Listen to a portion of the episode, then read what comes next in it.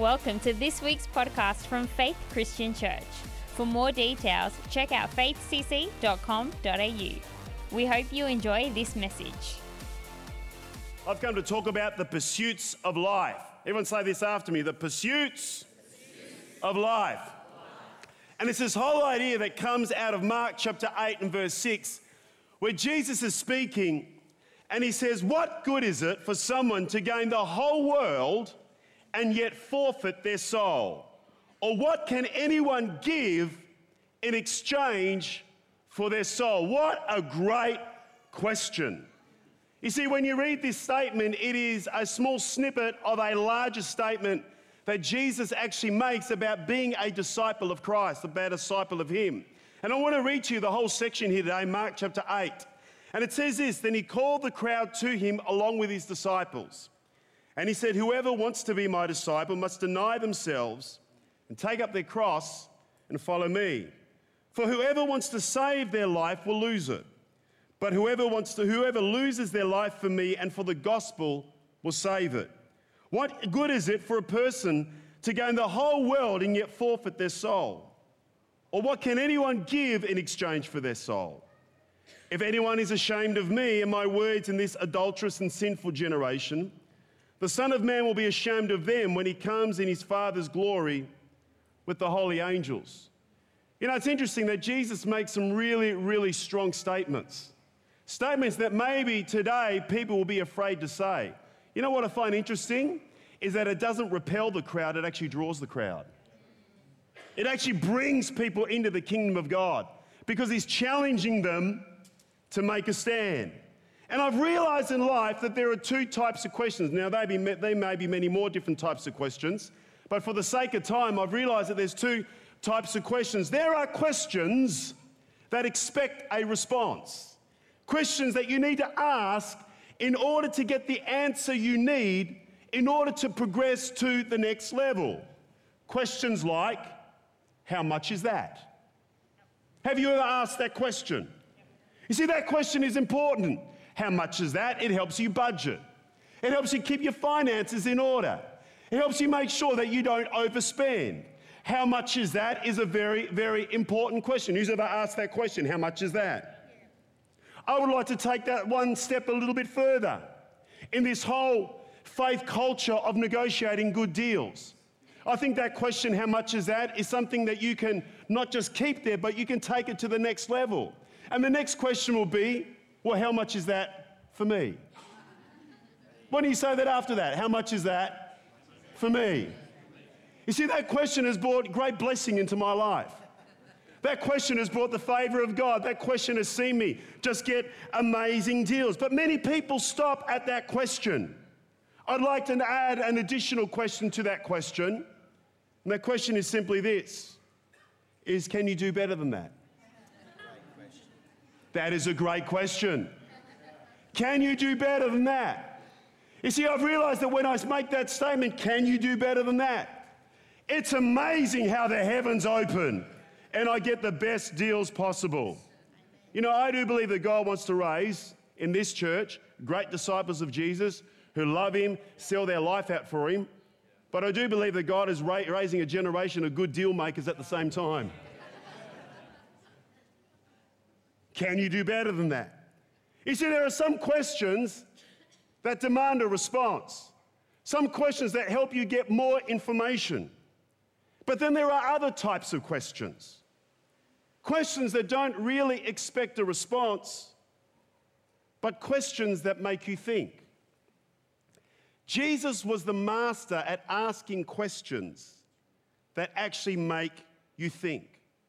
To think about your life right now, to think about your priorities, to think about what is really valuable in this world. You know, in a world of slogans and catchphrases and nicely packaged statements, we often don't think deeply about what is really important.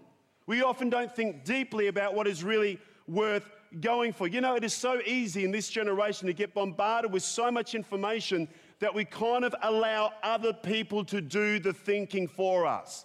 You know what I hate? I hate the word experts because everyone is an expert. the TV, have people come in who are the experts. I saw this the other day. I don't know if we can have it up there. The recognized experts over time. Back in the 1980s, it was the leading scientist. In the 1990s, it was the PhD student. In 2000s, it was the media expert. Now, 2010s, it's Karen on Facebook. No disrespect for any of the Karens here. We love all the Karens in the house. But the reality is, we just take what people tell us. We just assume if they're experts, then they actually know what they're talking about. And I would say this to you today we become lazy in our thinking. We become lazy and actually not really thinking deeply about the real issues of life. And we wonder why we have a generation that have more technology, more wealth, more information than any other generation, and yet we are so unfulfilled in life. Jesus is asking this question to make the crowd think. And he's calling them to listen to this statement. It's interesting. The Bible says that Jesus called them, he called the crowd. Many times he did a miracle and the, the crowd came, but this time, because he knew it would be a challenging thing to say, he called them unto himself to hear this kernel of truth. Whoever wants to be my disciple must deny themselves and take up their cross and follow me. For whoever wants to save their life will lose it. But whoever loses their life for me and for the gospel will save it. What good is it for someone to gain the whole world and yet forfeit their soul? Or what can anyone give in exchange for their soul? You see, there are other references to this idea in the Old Testament. Let me quickly read them to you. Ecclesiastes chapter 1, verse 1 to 3. It says this the words of the teacher, son of David, king in Jerusalem, meaningless, meaningless, says the teacher utterly meaningless. Everything is meaningless. What do people gain from all their labors at which they toil under the sun? Look at this idea in Psalm 49, verse 7 to 30. Aren't you glad that you came to church today? Everything's meaningless. Psalm 49, verse 7 to 13 says, No one can redeem the life of another or give to God a ransom for them. The ransom for a life is costly. No payment is ever enough, so that they should live on forever and not see decay. For all can see that the wise die, that the foolish and the senseless also perish, leaving their wealth to others. Their tombs will remain their houses forever, their dwellings for endless generations. Though they had na- named lands after themselves, people, despite their wealth, do not endure. They are like beasts that perish. And this is the fate of those who trust in themselves and of their followers who approve their sayings. Jesus is talking about being a disciple and he's talking about what would profit a man if he gains the whole world because people are asking, why follow you? Why follow Christ? Why follow the kingdom of God? Think about it. Back in the apostles' day, they were persecuted, they were thrown into prison, they were maligned, they were victimized. Uh, what was the win? Why would you do that? Why would you sell out to something that is going to cause you pain in this world. They were controversial. They were both loved and they were both hated at the same time. Why? Because Jesus is challenging them, as he does today, to look beyond what is temporal and to think about the eternity of your soul. To look beyond what you see now, to look beyond the stuff that is temporal, and think about the eternity of your soul. Throughout the Psalms in the Old Testament, Jesus is teaching the Bible as a whole. There's this constant theme of judging your life, not what you see today, but in the light of eternity. If I could sum this up in today's phrase, it would be simply this don't live short sighted. Don't live short sighted. Think eternally. Think that your life here on earth is there to fulfill a mission of God's purpose for your life. Think about that beyond the enjoyments of life, that there is a mission, a call, a purpose to fulfill God's mandate here on earth. A mission to let people know the love of God. A mission to let people know the peace that He brings and the comfort that He brings. That He does heal up the brokenhearted. That He does bind up their wounds. That there is something bigger than just our personal needs. There's something bigger than just our personal comforts. There is an eternal purpose that God has mandated upon our lives.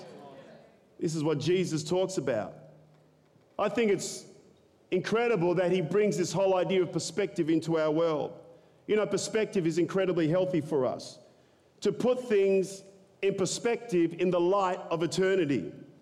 Let me give you one of the temporal things that can often get us off track. And I just want to give you one thing tonight as we're looking at this whole idea. But there's one thing that often gets us off track. There's one thing that, a temporal thing that often seems to derail our discipleship with Jesus. And it's very simply this our worries about stuff. Our worries about stuff. It may be physical stuff, it may be emotional stuff, it may be relational stuff, but it's stuff.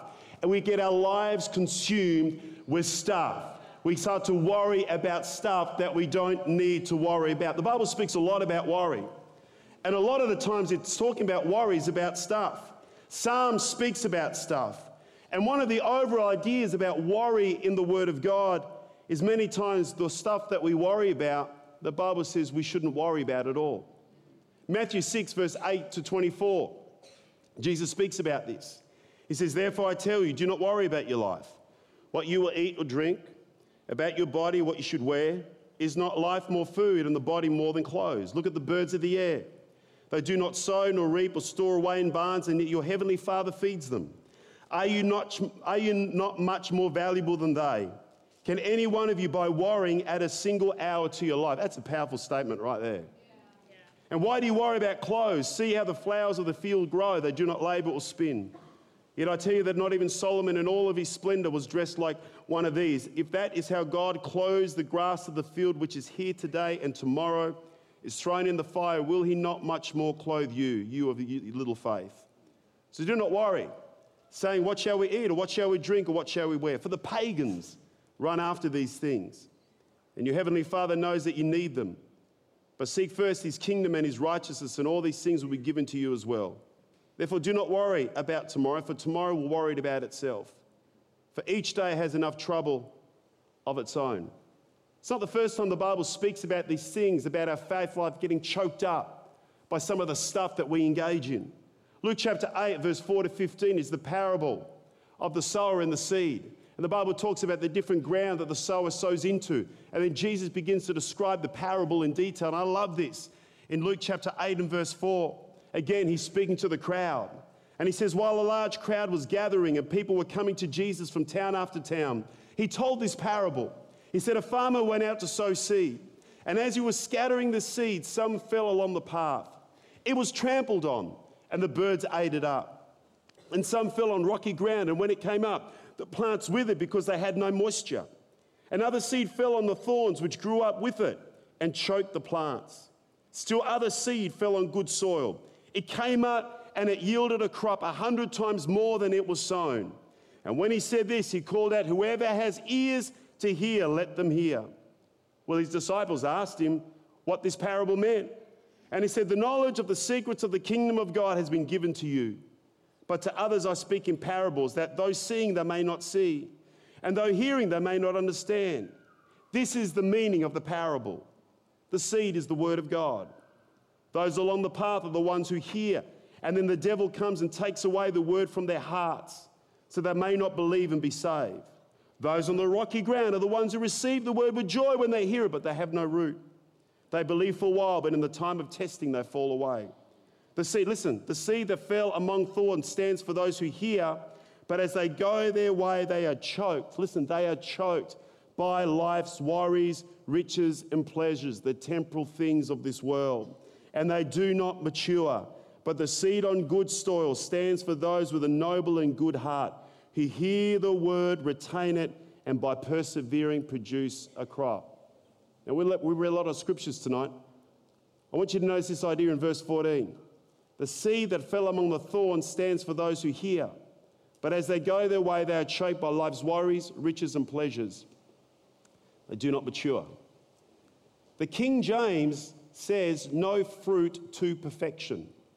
No fruit to perfection. It literally means immature fruit. Fruit that is not ready yet. It's there on the tree. It has the potential but it will never realize its potential because its growth has been stunted by the cares of this world. That word is only ever used here in the New Testament. And it's an unusual word. And it literally means arrested development. It's not to its full potential. It's there, it's ready to go. It has the potential to be effective and fruitful. It has got all the right ingredients. It is there ready, but the reality is, is it's not at its full maturity yet, and so it always stays with the hope of growing, but it never ever does. Have you met someone with the potential, but they never realize their potential? People that you look at, got so much talent, but they never realize the fullness of that talent. You got so much potential to do something amazing for the kingdom of God, but they never fully realize it. Think about it immaturity is the potential of fruit, but not the actualization of fruit. Potential that is not yet realized. How many people do we see and we know that have potential of fruit but don't walk into it? They never see the fulfillment of that fruit in their lives. And I reckon it's got something to do with this idea of being so focused on temporal things versus eternal things. I'm going to say this when you begin to shift your focus on what is temporal to what is eternal, when you get your mandate from God, not the approval of other people, when you begin to allow the Holy Spirit to direct your life, not the latest thing that can satisfy you in the moment. There is something that happens in your life. You begin to grow in your maturity. There's a sense of stamina and ability to push through some of the criticism of other people. This is what the disciples were going through. They just made a decision. We're not going to be satisfied by what the world offers, but we're going to the life giving source of Jesus Christ. He is that water that never, ever, ever runs dry. He will satisfy me more than the opinions of other people, more than the wealth of this world, more than the other stuff that goes on. He is the only one. He's the only one. Want the musicians to come. And Jesus tells this story about people that have got the word, but they never see the fulfillment of it. I've come to realize there, there are things that I stress in my life today that no doubt will be forgotten 12 months down the track. I need to set my sights on bigger things. What are the things that are eternal? Well, doing what God wants you to do, listening to the voice of the Holy Spirit, sowing into your family. You say, is that eternal? What you plant today, multiple generations can reap. My dad had a radical change when he was a young man. We now live in the blessing of that change, though my dad is 91 years old. My kids live in the blessing of that decision that was made 70 years ago. I heard this phrase the other day that's worth saying The days are long, but the decades are short. The days are long, but the decades are short. Church, can I challenge you? Don't waste your life on temporal things. Nothing wrong with stuff, but let the stuff serve you, don't you serve the stuff. Let the blessing serve you, don't you serve it. You have one master, and that is God Himself. And His plan, and His eternity, and His purpose. I love what Jesus says at the end, but the seed on good soil stands for those with a noble and good heart. who hear the word and retain it, and by persevering, produces a crop. And Jesus says to his disciples, I want you to take up your cross and I want you to follow me. I like what it says in persevering. That when you persevere, you persevere, you begin to see the fruit of the gospel come into your life. He's saying to his disciples, at times it's going to be hard, at times it's going to be difficult, but it's worth it. At times it's going to be hard, at times it's going to be difficult, but it's worth it. So you can make a decision as a Christian to develop in your maturity by actually saying, I'm not going to focus what's on this world, but I'm going to focus on my eternal purpose in God. I'm not going to get my confidence from this world, but I'm going to get it from Him. I'm not going to get my direction from this world, but I'm going to get it from Him. I'm not going to get my values from this world, but I'm going to get it from Him. I'm not going to get my strategy from this world, but I'm going to get it from Him. You see, you get this right, then this begins to take care of itself. A lot of other people do this first and they're worried about that. I've seen people in the early years of their, you know, in the early years of their success in their life, everything was about God because they had nothing. The moment they had everything, God kind of went in the back corner. And now the stuff became everything. And Jesus says, What profit is a man if you gain the whole world? If you change your priority system when you are successful, it means nothing. Keep your priority with God first. Surrender your life to Him on a daily basis. Come to Him, say, Holy Spirit, I want you to shape my priorities. I want you see, what I love is He's giving us an idea into the future so that we don't make the same mistake that many other people have gone before us. I don't know about you, but I don't want to make that mistake.